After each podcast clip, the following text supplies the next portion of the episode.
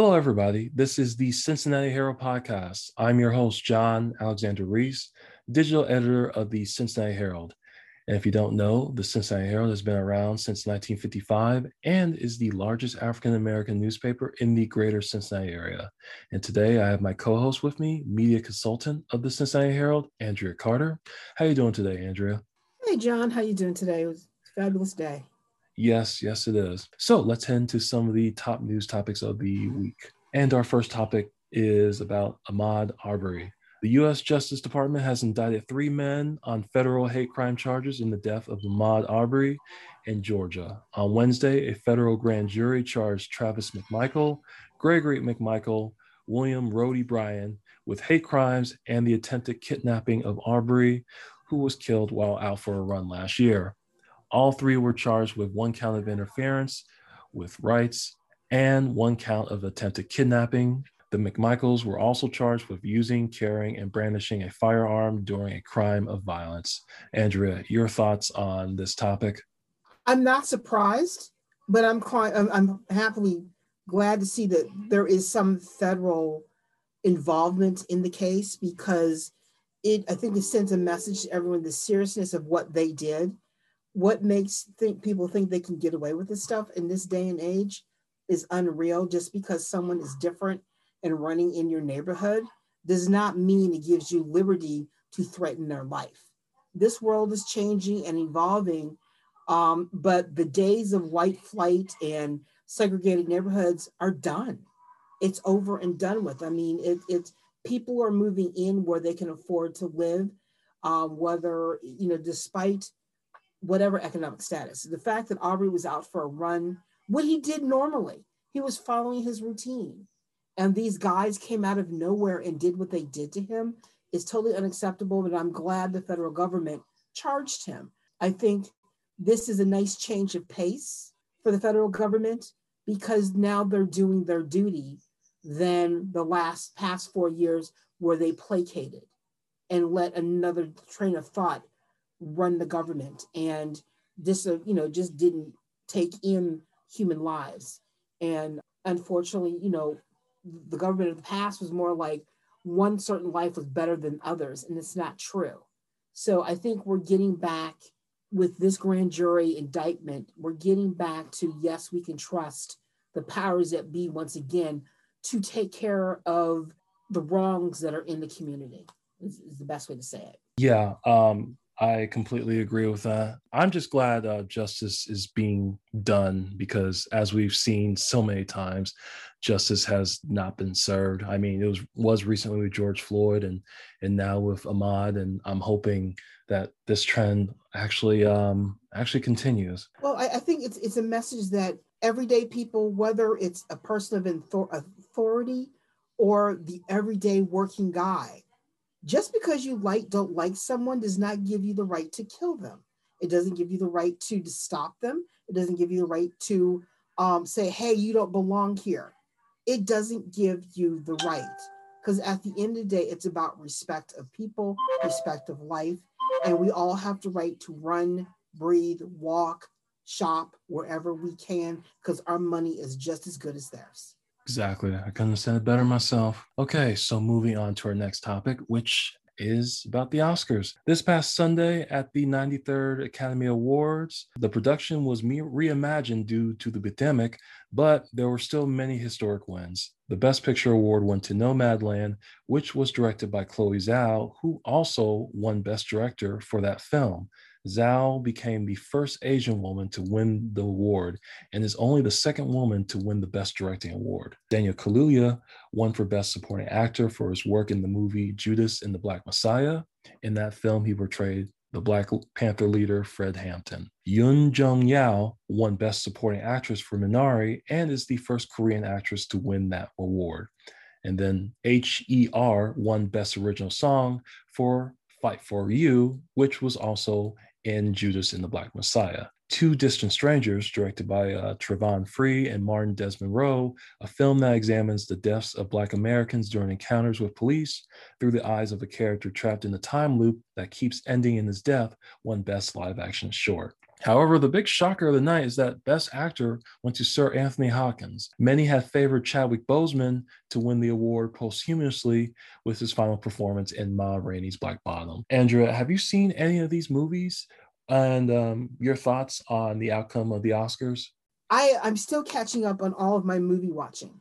And but I've seen, I've had people tell me about Ma Rainey. Um, people loved Boseman's, um, Chadwick Boseman's acting ability. They they claim that he carried the movie. They some people said Viola Davis was fantastic. Some said no, it was, it was not the right fit for her. Um, I think overall they walked away very thinking of the movie in a very good spot. Um, Nomadland, I've seen the trailers. I haven't had yet to see the film. Everyone talked about Chadwick Boseman. He's been honored here and there. You know, the fact that he had cancer. He was fighting cancer while he made that film and everything else. He was a champion, he was a hero. And, but the Oscars did what they do best they hold up their champions on one hand and then they do they go back to their safe space on the other hand and i think that's what happened i mean also if you notice through even though the the oscar show was very much of color to appease for them, you know, being oh so white for so for so many years and very inclusive in everything that they did, it's still the outcome is the voters.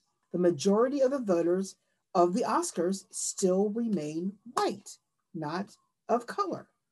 So even though we expected this outcome, we got this outcome. Now, then again, it is Anthony Hopkins. I'm sorry but I'm an Anthony Hopkins fan as much as I am a Chad Chadwick Boseman fan.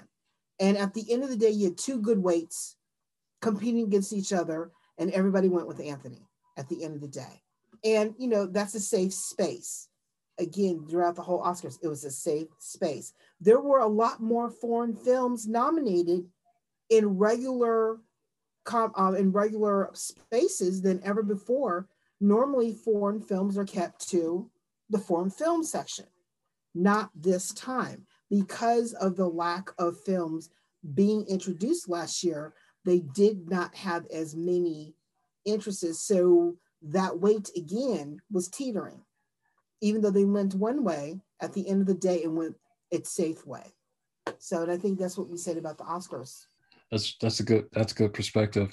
And I also want to add though that this um this best actor field this year was like the most diverse I've seen in a long time because you know you had Sir Anthony Hopkins and you had Gary Oldman, you know, two um, you know, two white British men, but you also had um, Steven Yeun, who's Korean, and then you had Chadwick Boseman, obviously he's black, and then you also had Riz Ahmed, who is a Muslim. So I have to say this is um, it was quite um, it was quite diverse this year, and to be honest, like all th- all five of those performances were great. So I could see, you know, I wouldn't have been upset if any of these actors won. But but you know, like I said, but you know what? It's like they had to reward on, you know, the best performance. But I think what kind of turns some people off, you know, as a person who watches the Oscars every year, they switched categories a lot this year. So they ended with best actor yeah. Normally they end with best picture.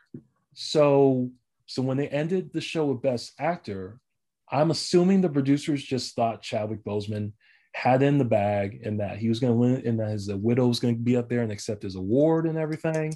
Yes. But it didn't happen because Anthony Hopkins, you know, was in Wales. And, you know, I guess he figured he wasn't coming, you know, to a ceremony during a pandemic, especially when the man's 83 years old. So, right. you know, so the award, you know, it kind of ended on a the, the whole show kind of ended on a whimper. And, you know, they they took a swing and, you know, they uh they gambled and, you know, they didn't get it. but you know what? I like the fact, even though the, the guy we wanted to win didn't win, I like the fact that they stepped out of their comfort zone and did it differently because yes. they always end with the best picture mm-hmm. and the balloons come down or whatever, you know, right. I'm being dramatic. But right. I like the fact that it was different. And, you know, and it was Joaquin Phoenix accepting for Anthony Hopkins, who was asleep in Wales, uh, who didn't even know he won, you know? And, and I'm like, but you, but you know, again, with live TV, this will happen. Yeah. And everyone assumed it was going to be this way, and it wasn't. But you know what the highlight of the night was? What was that? It was um, Glenn Close doing the debate.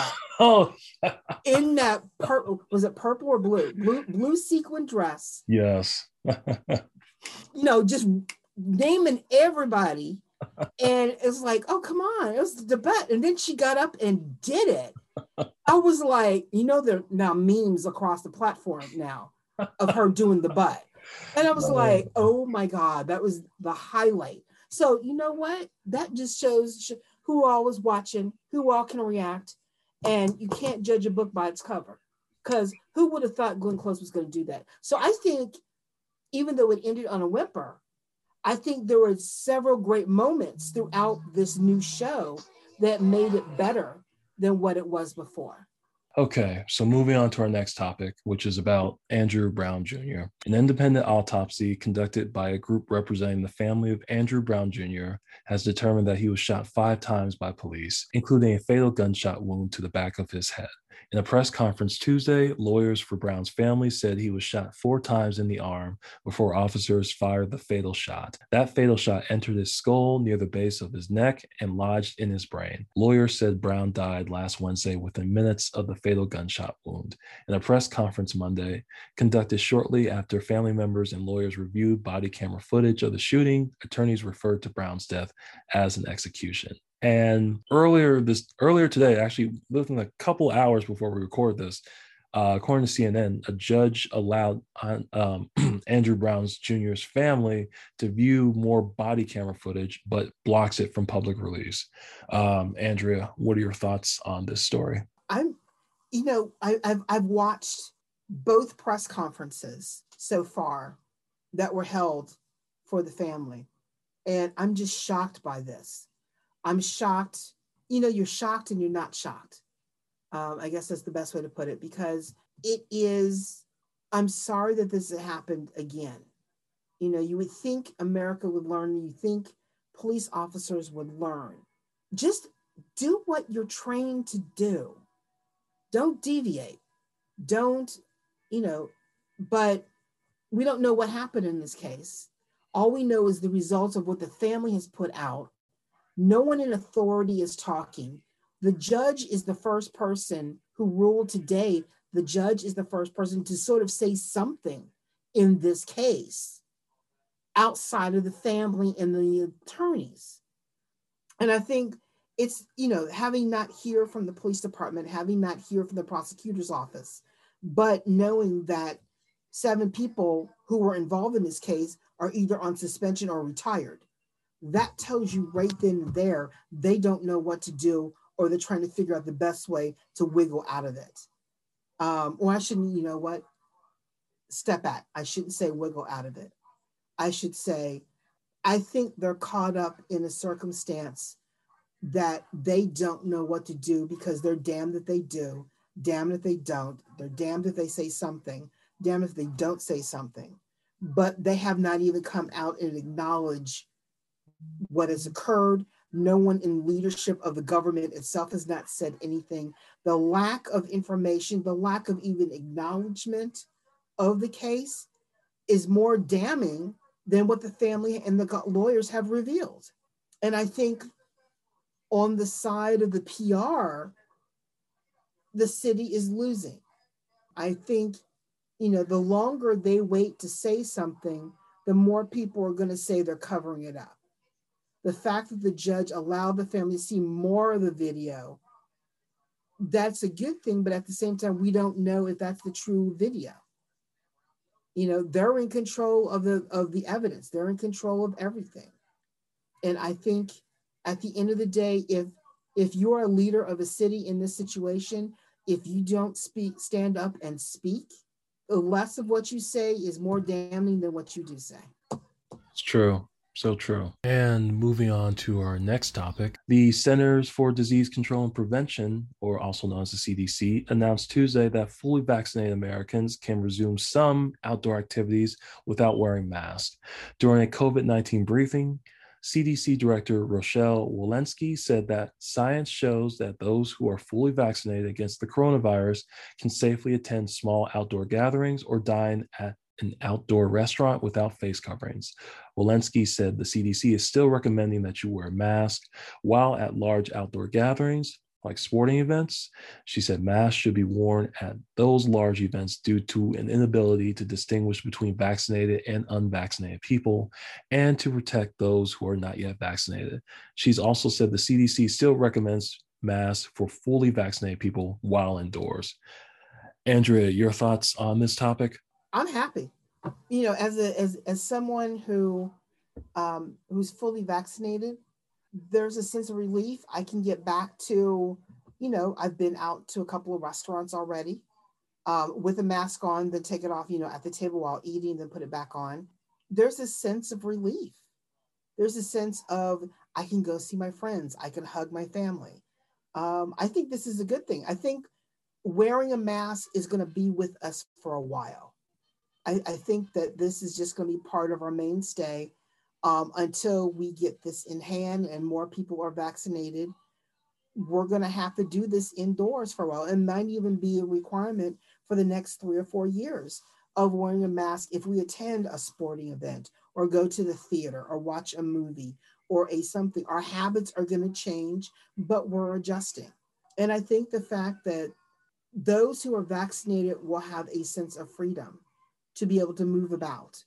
Those who choose not to be vaccinated, they're still going to be restricted. I mean, I know people who have gotten it and who haven't gotten it. And I understand, you know, they're reluctant, they don't trust it. There, there's all this mystery around.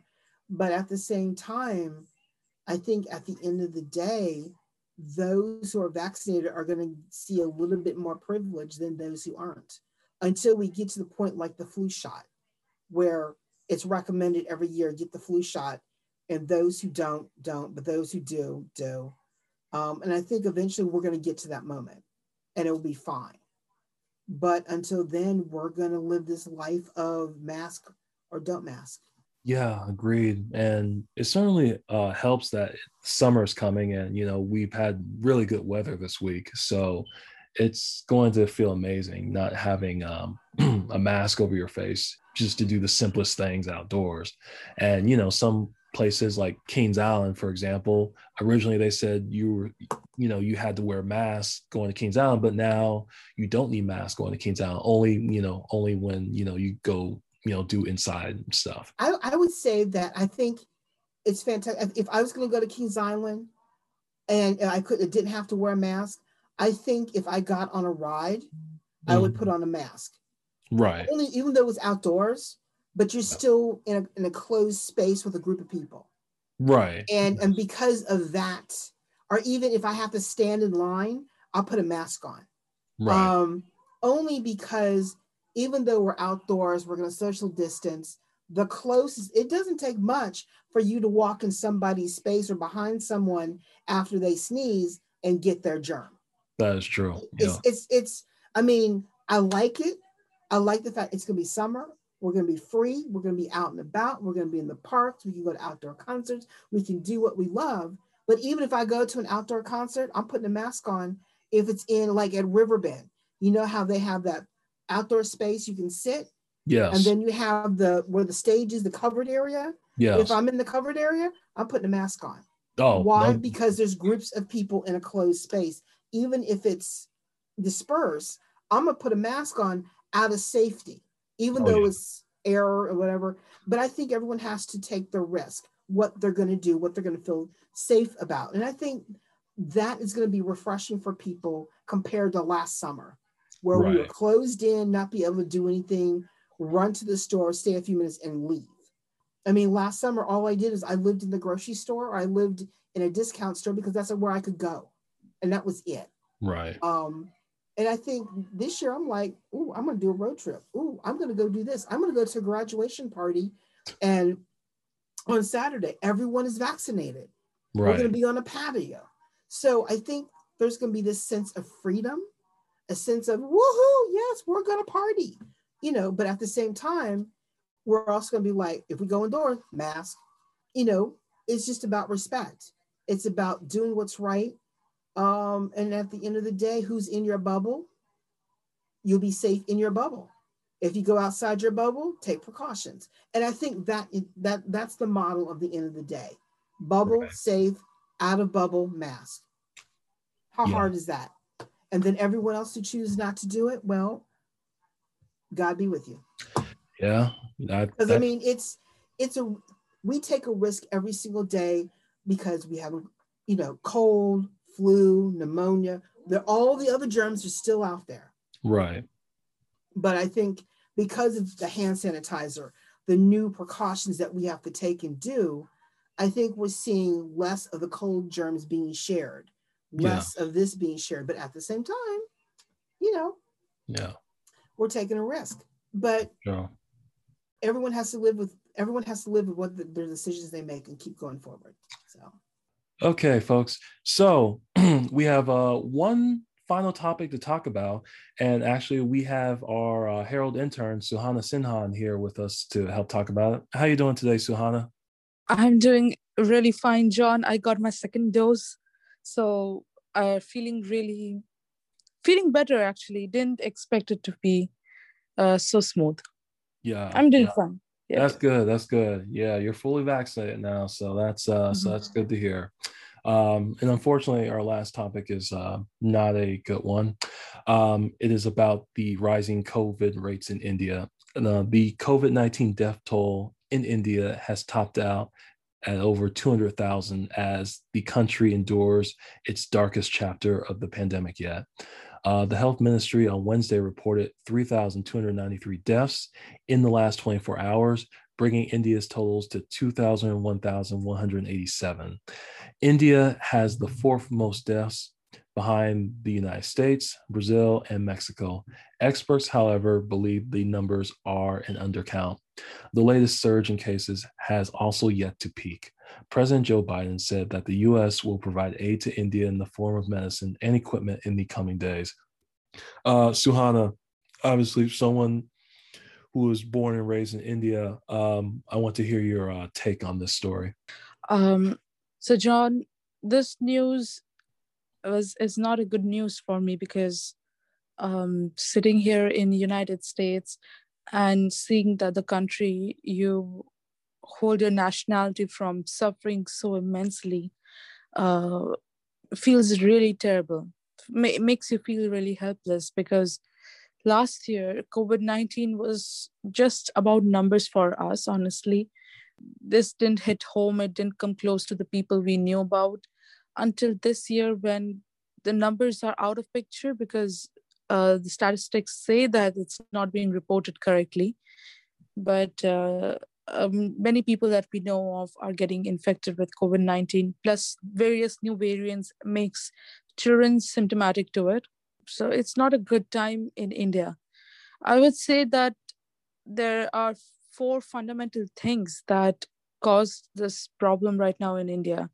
One is people are extremely greedy, that during this time, they many people just made sure that they they are earning enough profits so while the rest of the country went out of businesses went out of their jobs and not able to get out of their homes rich made continued to make money India is very famous for cricket, and we every year hold a, a season called as IPL.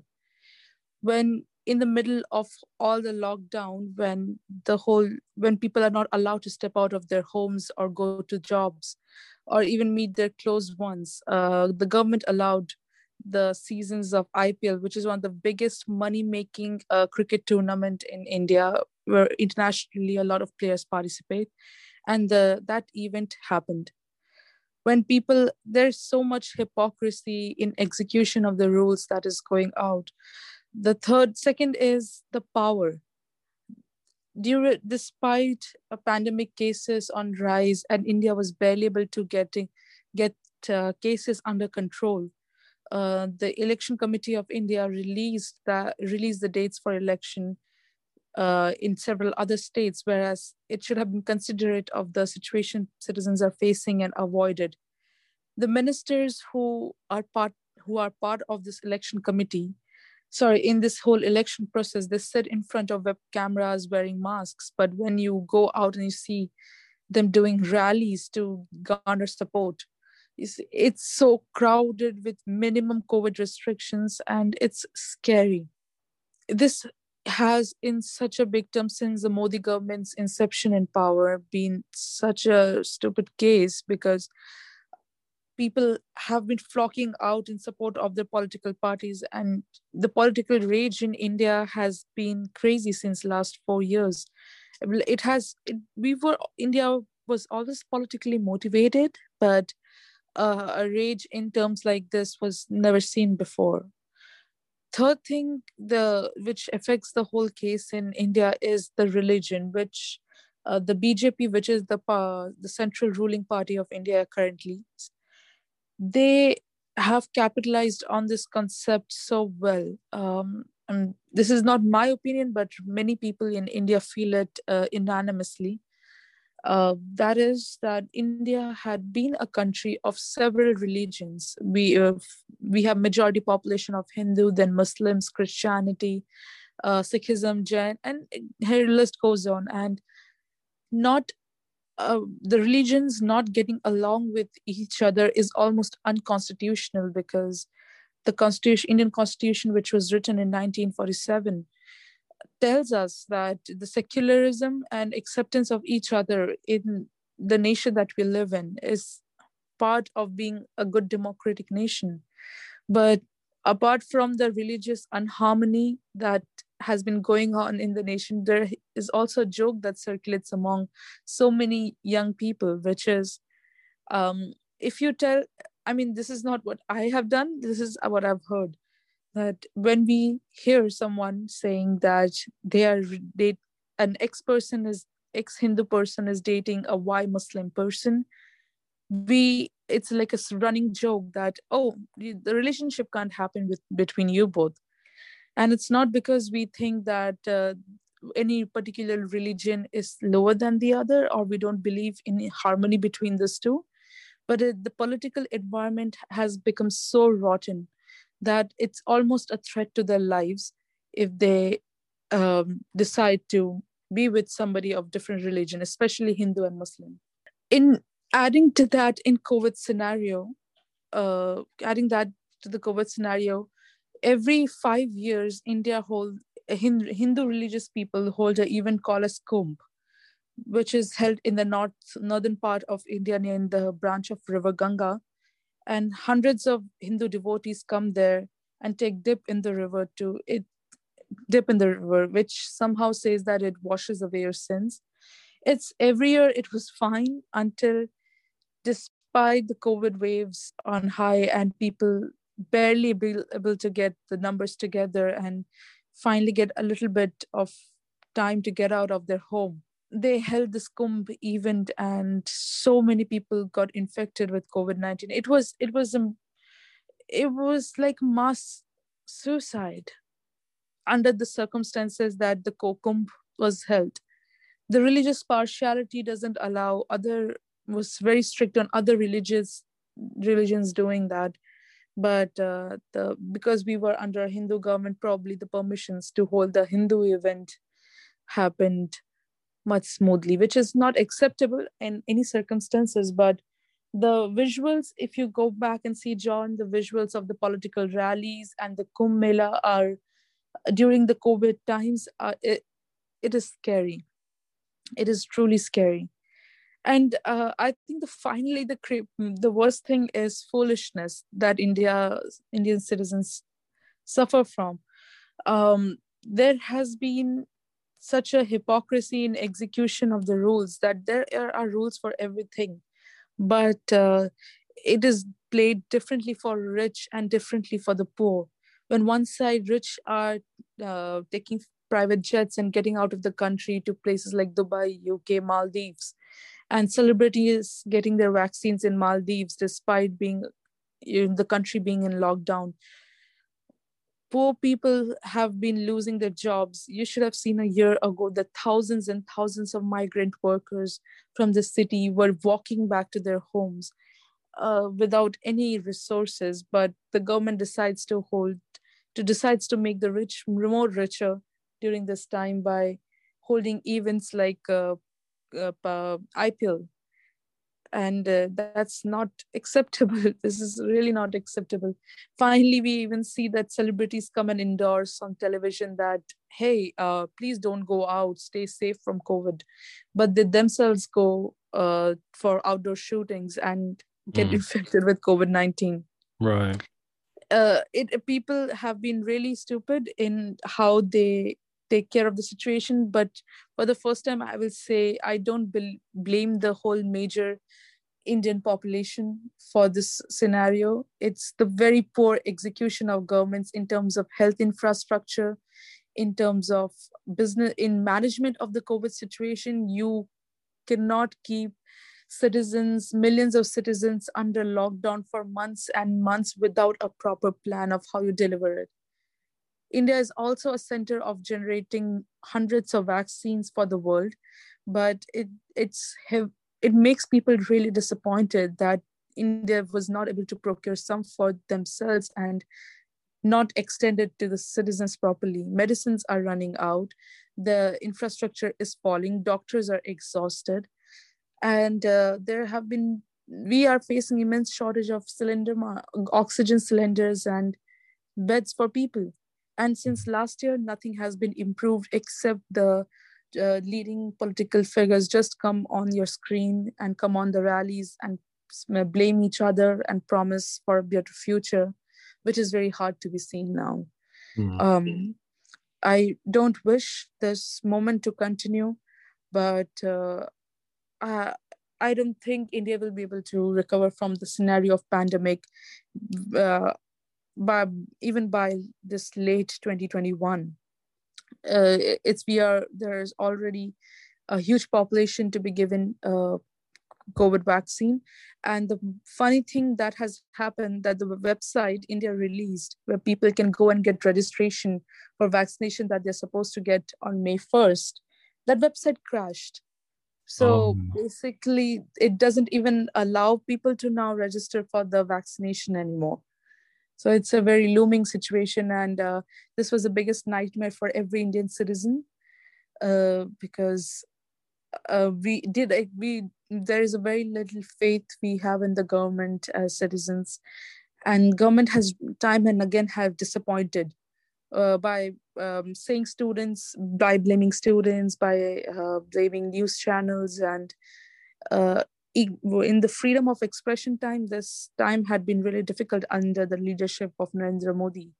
But uh, I, my, my, I spoken to my friends in India. They say that Sohana, it was difficult earlier, uh, but we managed. But this time we feel like um, it's almost difficult to survive because now we are suffering from a disease which our government doesn't have enough potential to control. So this is bodies are lining up.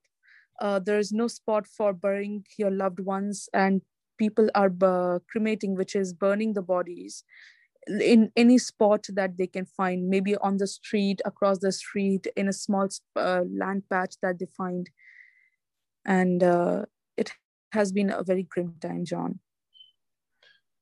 Yes, that's um, yeah, that's very very tragic to hear and uh, my heart goes out to um, every person in India, and I hope you guys, um, I hope everyone makes out the best they can.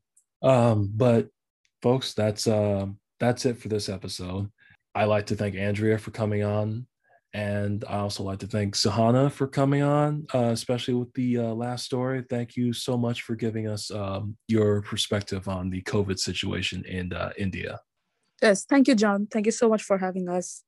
And um, if you want to make sure to check out the stories we talked about today, check out our website at www.thecincinnatiherald.com. You can also check out our print edition, which is sold at your local Kroger, UDF, Walgreens, Joseph-Beth Booksellers, and at select service stations.